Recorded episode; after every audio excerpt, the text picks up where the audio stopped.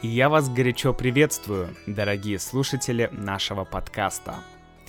В этом эпизоде или в этом выпуске я решил рассказать вам просто о тех событиях, которые произошли в моей жизни за последние несколько дней, да, ну, скажем так, за последнюю неделю. Какие-то новости, последней недели.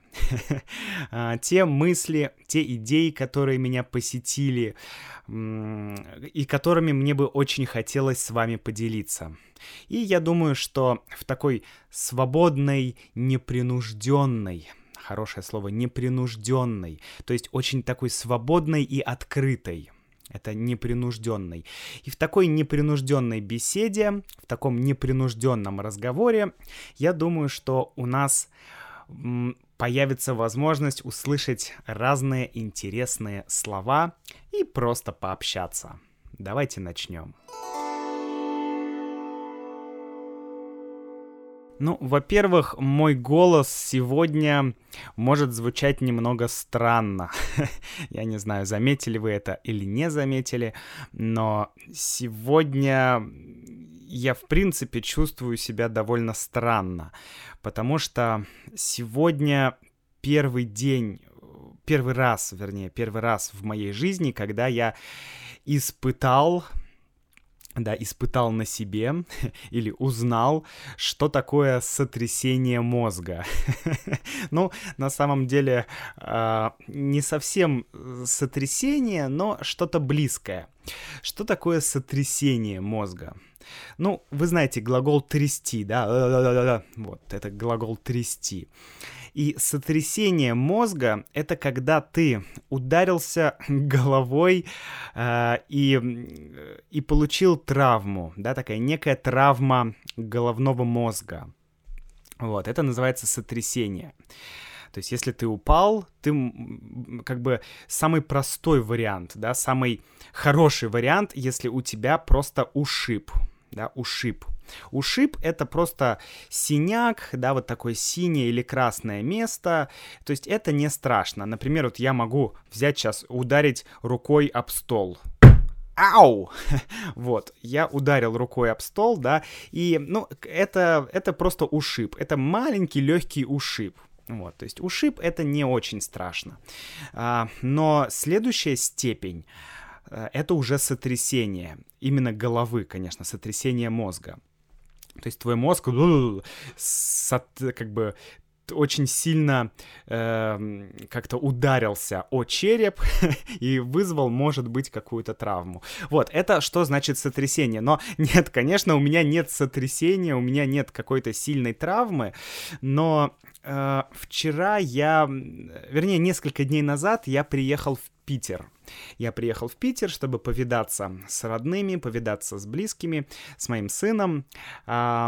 И я сначала немного, некоторое время провел в городе, а потом приехал в свой вот домик э, в, в, в Сан... как это сказать? В Ленинградской области, да, в пригороде Санкт-Петербурга или в Ленинградской области. И здесь домик, где я живу. И вчера ночью был очень сильный ветер. И э, сейчас середина февраля, но сегодня температура воздуха плюс 7 градусов Цельсия плюс 7 градусов Цельсия. Это, это просто жесть. Февраль. Обычно в феврале случаются какие-то вьюги, там страшные снегопады, мороз. Мы любим говорить про февральские морозы. То есть обычно февраль ассоциируется с морозами. Но в этом году все иначе. В этом году эм, климат вообще очень-очень странный. Поэтому э, я приехал в, вчера ночью, да, и была температура где-то, ну, плюс 5, может быть. И весь снег, который был, он начал таять. То есть представьте себе, ветер, такой сильный ураган, такой прям ураган, ураган. А, э, тепло, да, то есть нет мороза. Э, снег начинает таять, и вот эта вся вода, и ветер раздувает эту воду, да, и вода эта, она просто везде, все мокрое. Вот. И мне нужно было подняться по нескольким ступенькам, и взять одну штуку и спуститься, спуститься назад с этих ступенек.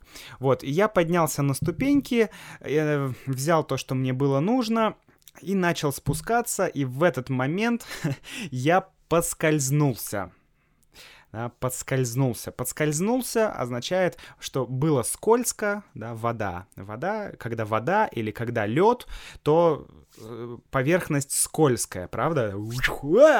Можно упасть. Поэтому э, так как на ступеньках было много воды, слишком, слишком много воды, то я поскользнулся, и упал а, и ударился головой о деревянные ступеньки. Слава богу, что это были деревянные ступеньки, а не металлические. Потому что если бы это были металлические ступеньки, я думаю, все было бы плохо. И, и еще один позитивный момент, что у меня много волос. вот, потому что эти волосы, мои волосы сзади, они сделали мне такую подушку, да, или прослойку, э, как, как будто, знаете, такую защитную каску или шлем. То есть благодаря моим волосам удар да, он э, смягчился. То есть удар не был таким, таким жестким, таким сильным, да, благодаря моим волосам удар смягчился. И, э, конечно, мне было немного больно, я сразу вскочил, да, вскочить, супер слово, означает быстро встать на ноги. Вот, я вскочил и сразу схватился за голову. А, блин, что такое? О, жесть, как... О. Вот, и у меня очень сильно, ну, как-то вот ну, были неприятные ощущения в голове, но они быстро прошли. Я вернулся домой, и я, у меня был такой небольшой шок, потому что, ну, я ударился головой, да, и на улице было мокро, я весь промок, одежда промокла. Такое было дурацкое состояние. Вот. А, и я подумал, фу, как хорошо, что у меня нет сотрясения, потому что голова не болит, да, меня не тошнит, я не потерял сознание, а, потому что очень часто, когда, э, когда у тебя сотрясение мозга, то ты теряешь сознание. То есть ты упал, пум, и все, и ты, ты выключился ты потерял сознание, то есть ты как будто спишь, да, и там э, несколько секунд или несколько минут может пройти, и после этого ты приходишь в сознание, да, это так вот обычно происходит. ну, по крайней мере, я так прочитал в интернете. ну и э, я думаю, что это происходит примерно так. Вот. Но я не терял сознание, в этом плане все было хорошо, вот, но я немножко испугался, поэтому я пришел домой, э, попил немного воды, немножко посидел, понял, что все хорошо, и после этого я лег спать, вот. Ну, к сожалению, эту ночь я спал плохо, я проснулся в 4 часа 30 минут, я проснулся, и я чувствовал себя хорошо. У меня была такая, ну, прям действительно хорошее такое самочувствие. Я выспался, я проснулся, и я почувствовал, что я выспался. вот. Хотя было 4.30. Но я услышал, как крысы или мыши да, начинают бегать где-то вот у меня там за стенками или где-то там а, на потолке, то есть, ну, где-то вот в доме, что бегают крысы вот, ну или мыши. И, э, ну, примерно я слышал такой звук, вот. вот, потому что у крыс или у мышей есть когти, да, и, а мой дом деревянный, и вот этот звук, э, звук, когда когти крыс впиваются в дерево, вот такой звук, прям э, так было неприятно. Я все время думал, что крысы сейчас прибегут ко мне и прибегут ко мне в постель. Я не боюсь крыс. Знаете, есть люди, которые паничат, у них какая-то такая паника, когда они э, видят крыс или слышат крыс. Например, моя бабушка, она прям все крыса, а что? Она не будет спать всю ночь. Вот, э, у меня нет такой крысофобии или боязни крыс. То есть я нормально отношусь к крысам. Однажды у меня было даже домашнее животное, крыса. Да, у меня была крыса, ее звали Анфиса, и я ее очень любил. Вот, а, но это была декоративная крыса, да, а здесь были настоящие дикие крысы. Вот, было неприятно, честно скажу, было неприятно. Вот, и в этот... Э, и, и еще раз, еще раз я пожалел. Я очень пожалел, что у меня нету кота или нету кошки. Потому что э, кошка это очень полезная такая вещь. ну, ладно, конечно, не вещь, полезная штука. Да, кошка ловит мышей или крыс. И поэтому кошка, конечно, необходима. Поэтому, когда летом я снова буду жить в этом домике, а не в Москве, потому что мой план это летом все-таки жить на природе, жить на моей, ну, не знаю, даче или в моем доме, вот здесь, в Санкт-Петербурге, э, ну, рядом с Санкт-Петербургом, ну, мне кажется, летом в городе это отстой. Я не люблю лето в городе. Поэтому мы с Юлей иногда немножко спорим. Она любит лето в городе, в Москве, вот, а я очень не люблю проводить лето в городе. Мне нравится там, покупаться в озере, съездить куда-то на фестиваль где-то, вот, э, или, может быть, на реку, на, на карьер, или куда-то попутешествовать, походить по лесу, пособирать грибы, пособирать ягоды. То есть вот, ну, это все, честно говоря, то, за что я люблю Россию. Я очень люблю Россию, потому что вот за эти культурные такие особенности, культурные моменты, что люди я понимаю, что это не только в России, но просто в России есть своя атмосфера лета. Люди всегда, ну, по крайней мере, э, не, конечно, конечно, не все люди, но люди, которые живут не в городе, конечно, они э, обычно, да, ходят за грибами летом. Они ходят, собирают ягоды. Причем ягоды, разные ягоды, люди собирают в разные месяцы. Например, там в июле начинает э, как бы созревать черника. Люди идут собирать чернику. В августе появляется уже, ну, в августе, в сентябре появляется брусника.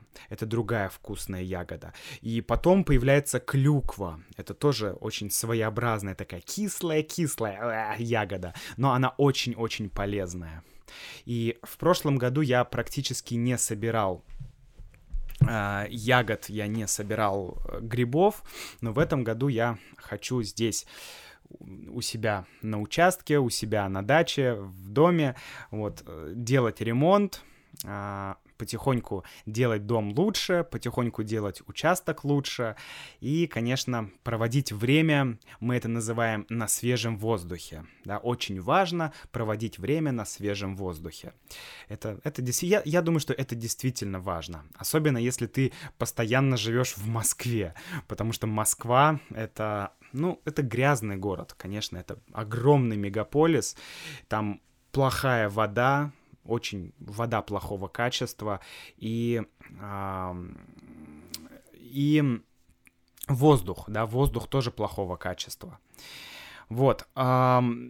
Ну и, в общем, я это все говорил к тому, что нужна кошка. нужна кошка. Мне будет летом здесь нужна кошка.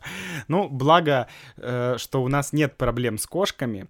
У бабушки много кошек, у моего брата много кошек. Они, они живут все здесь рядом, поэтому я смогу взять себе... Я даже смогу выбрать себе кошку, которая мне понравится. Вот. Ну, в общем, сегодня я проснулся утром, и я почувствовал головокружение. Еще одно такое слово — головокружение. Что это такое? Это когда голова кружится. Да, головокружение. Голова кружится. Кружится, ну что это такое? Ну это как детская карусель, да? Как вот, э, то есть голова идет по кругу, мы еще иногда говорим. Или голова кружится.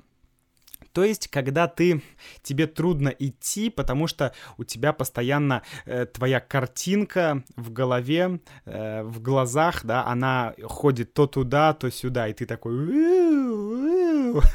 Вот, это очень неприятное чувство.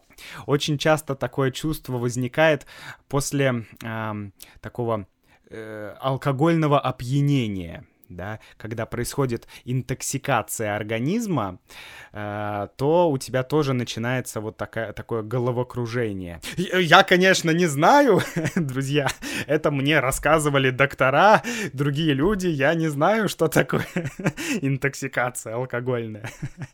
Ну ладно, нет, конечно, я шучу. Конечно, в моей жизни было несколько э, сильных таких алкогольных опьянений, после которых была вот эта интоксикация, да, когда, когда у тебя тоже очень болит голова, когда у тебя очень сильно кружится голова, и вообще ты чувствуешь себя плохо. Но я на самом деле не очень хочу продолжать тему алкогольной интоксикации. я хотел э, сказать вот что, рассказать о еще одной вещи. Вот я сказал, что в Москве плохая вода, в Москве плохой воздух, да, но всегда, если есть плюсы, то есть и минусы, да, и никогда нельзя сказать, что город — это плохо, да, город — это зло. В городе плохой воздух, в городе плохая вода, в городе плохие люди, не знаю, там все что угодно, да. Ну, это, это неправильно. Потому что везде, где есть плюсы, там есть минусы. Всегда есть какой-то баланс. Потому что если баланса бы не было, то люди бы не жили в таком месте, да? Если было бы какое-то место, где только минусы, то люди бы там не жили. Поэтому для меня плюсы Москвы, конечно, это, ну, это хорошая экономическая, да, ситуация все-таки. То есть это возможности финансового роста, да, возможности карьеры, возможности интересной работы, возможности самореализации. И кроме этого есть еще момент, что в Москве есть большое количество разных интересных событий и мероприятий. Например, я в Москве записался на курсы китайского языка. Ура! Наконец-то! Наконец-то, да. А, я послезавтра, да, послезавтра будет среда, я записываю этот подкаст в понедельник, да, у вас сейчас вторник, а в среду, в среду я пойду на свое первое занятие по китайскому языку. О, я очень давно уже, э, еще два месяца назад я записывался на курсы э, русского языка в Институт Конфуция. Институт Конфуция — это место, где можно изучать китайский язык. Вот. Э, это, ну, это такой институт, который спонсируется э, Китаем. Да? Китай спонсирует институт Конфуция, и здесь есть китайские преподаватели и русские преподаватели. В общем, ну, достаточно интересное место.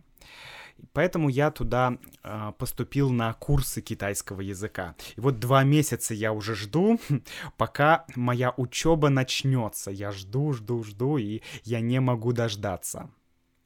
Тоже классная фраза. Я жду, не дождусь. Или я жду, жду и не могу дождаться. Да? Я не могу дождаться, когда начнутся мои курсы. Или я жду, не дождусь, когда мои курсы начнутся. Вот так мы очень часто говорим. А, и да, я действительно жду не дождусь, и вот уже послезавтра первое занятие у меня начнется, и я очень-очень сильно рад, я прям очень жду, потому что я занимаюсь китайским дома, но я понимаю, что э, китайский требует, китайский язык, он требует очень много очень много времени, очень много твоего времени, и, э, и да, я занимаюсь дома, но э, я не могу заниматься дома еще больше. Есть какой-то лимит, есть какой-то предел, да. Но если я буду ходить на курсы, я так думаю, то я смогу увеличить количество часов, которые я трачу на китайский язык. То есть я буду заниматься китайским больше. Ну и, может быть, будет какая-то система, и я думаю, что это мне поможет. Да? Я буду заниматься и дома, и на курсах.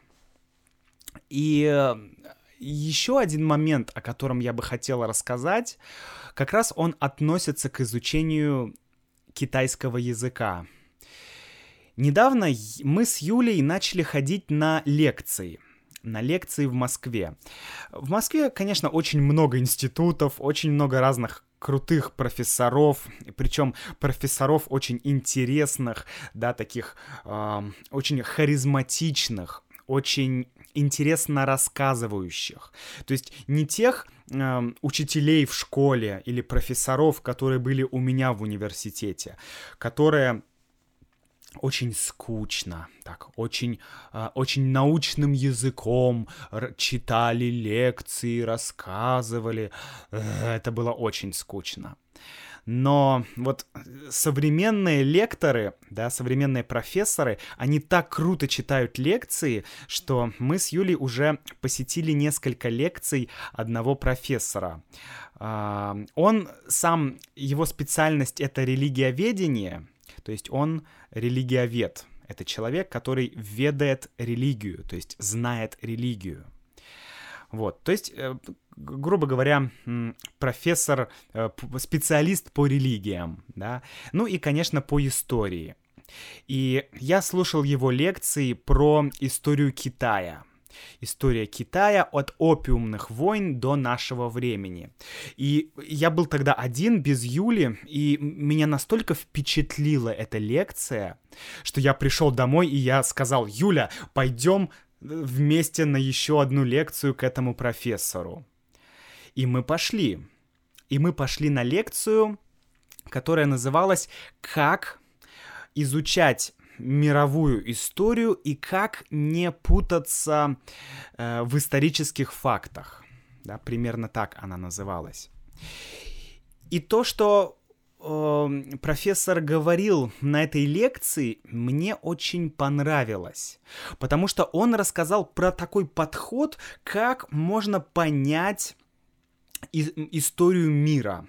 Потому что, ну вы знаете, да, там викторианская Англия, э, династии в Китае, там, не знаю, какие-нибудь японские самураи, да, американские индейцы, э, там Месопотамия, Египет, э, шумеры, арабские страны, то есть огромное количество э, всего, огромное количество информации, и как, вопрос, главный вопрос, как все запомнить, и вопрос номер два, как структурировать информацию и не забыть это все.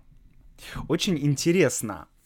И я бы хотел в конце этого подкаста рассказать про четыре вещи, которые я узнал от этого профессора и которые я понял, что полностью, абсолютно подходят к к методам изучения иностранного языка.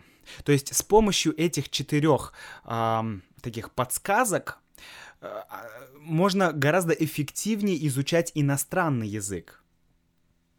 То есть это такой, такой, э, такие э, вещи, такие, э, как бы, такие элементы, которые можно применить в разных сферах. Вот, номер один — это эмоции. Я думаю, что, друзья, вы, э, наверное, знаете большинство этих... Э, этих вот элементов, которые я, о которых я расскажу. Но я думаю, что будет интересно и полезно еще раз их повторить. Да, может быть, какие-то вы забыли, может быть, какие-то вы не знали. В общем, просто интересная концепция. Вот, а первое это эмоции. Эмоции. Ну и здесь все понятно. Вот люди запоминают то, что Э, что, с чем у них связаны эмоции. Ну, это всегда так. Мы никогда не помним, э, что мы, не знаю, два часа сидели и ничего не делали, да, потому что не было каких-то эмоций. То есть все то, что вызывает эмоции, это все помогает нашей памяти. И современные ученые вообще считают, что важен не только разум, не только наш интеллект, да, при обучении, при запоминании или при изучении языка, но также важны эмоции. Э, что это значит? Это значит, что важно э, получать какие-то позитивные, ну, негативные мы, конечно, не хотим получать, но негативные эмоции тоже будут запоминаться. Вот, э, важно получать, находить вот эти эмоции, э, которые которые будут помогать нам каким-то образом запоминать э, исторические события или запоминать язык. Вот. Э, поэтому отсюда очень полезно смотреть какие-то художественные, неисторические фильмы, да, если мы говорим про э, историю. Да, если вы, допустим, я помню, я в детстве очень любил фильм «Храброе сердце», с Мелом Гибсоном. Это фильм про Уильяма Уоллеса, э, про борьбу Шотландии и Англии. Прям очень интересно. И после этого мне было очень интересно прочитать про этот период истории. Вот, прям супер интересно. Поэтому, потому что у меня была эмоция. То есть э, это не важно, насколько Мел Гибсон снял э, фильм с исторической точки зрения. То есть, может быть, в фильме очень много неправды, да, или, может быть, в фильме фильм не очень точно отображает исторические события. Это не важно. Важно, что это дает импульс, да, ты ты начинаешь хотеть э, узнать что-то. О, Уильям Уоллес такой крутой, Мел Гибсон такой крутой. О, а кто был Уильям Уоллес на самом деле? И ты начинаешь, ты открываешь учебник, да, и ты читаешь. Вот. Следующий пункт. Э, это нужно все-таки понять, ты больше аудиал или визуал. Вы знаете, что все люди, они делятся на несколько категорий, да. Как, какие-то люди воспринимают информацию на слух лучше, да. Какие-то люди воспринимают текст лучше. И вот это для меня интересный момент, потому что я не знаю, я не знаю, я э, вот этот визуал или я аудиал, да. Э, и поэтому я понимаю, что, может быть, иногда я выбираю не самый эффективный для меня способ запоминания.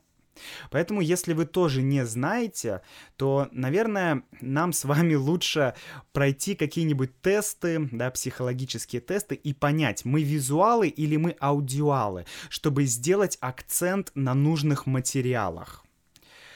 Вот. Значит, третий момент — это нужно привязывать историю к своим увлечениям или привязывать изучение языка к своим увлечениям. Да? То есть хобби.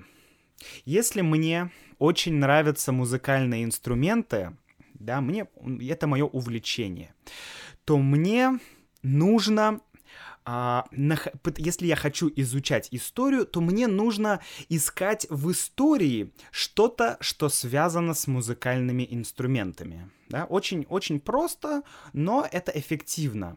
Потому что это мое увлечение. У меня есть тяга, у меня есть интерес к этому. Также и в языке да. Э, если вы не хотите изучать, не знаю, стандартный курс русского языка, где э, все топики это, не знаю, студенты, библиотека, общежитие э, и так далее, да, вот я, почему я не люблю учебники, потому что там очень много про жизнь студентов, бла-бла-бла, про, про университет, про кампус в университете, но это так скучно, вот. Мне нравится что-то другое. Вот. Мне очень нравится китайская история, да, китайская какая-то философия. Поэтому мне очень нравится читать какие-то книжки, где есть старые китайские мифы или легенды. Да, это мне помогает. Это, это подкрепляет мой интерес. Ну и номер четыре, на самом деле мы об этом уже говорили, да, э, но я еще раз скажу, сначала художественное, потом историческое. То есть если вы хотите начать э, изучать историю, и вам не нужно идти и покупать энциклопедию, да, ты идешь, покупаешь энциклопедию, и ты читаешь энциклопедию. Это не совсем хорошо. Вряд ли вам будет интересно, и вряд ли вы что-то запомните.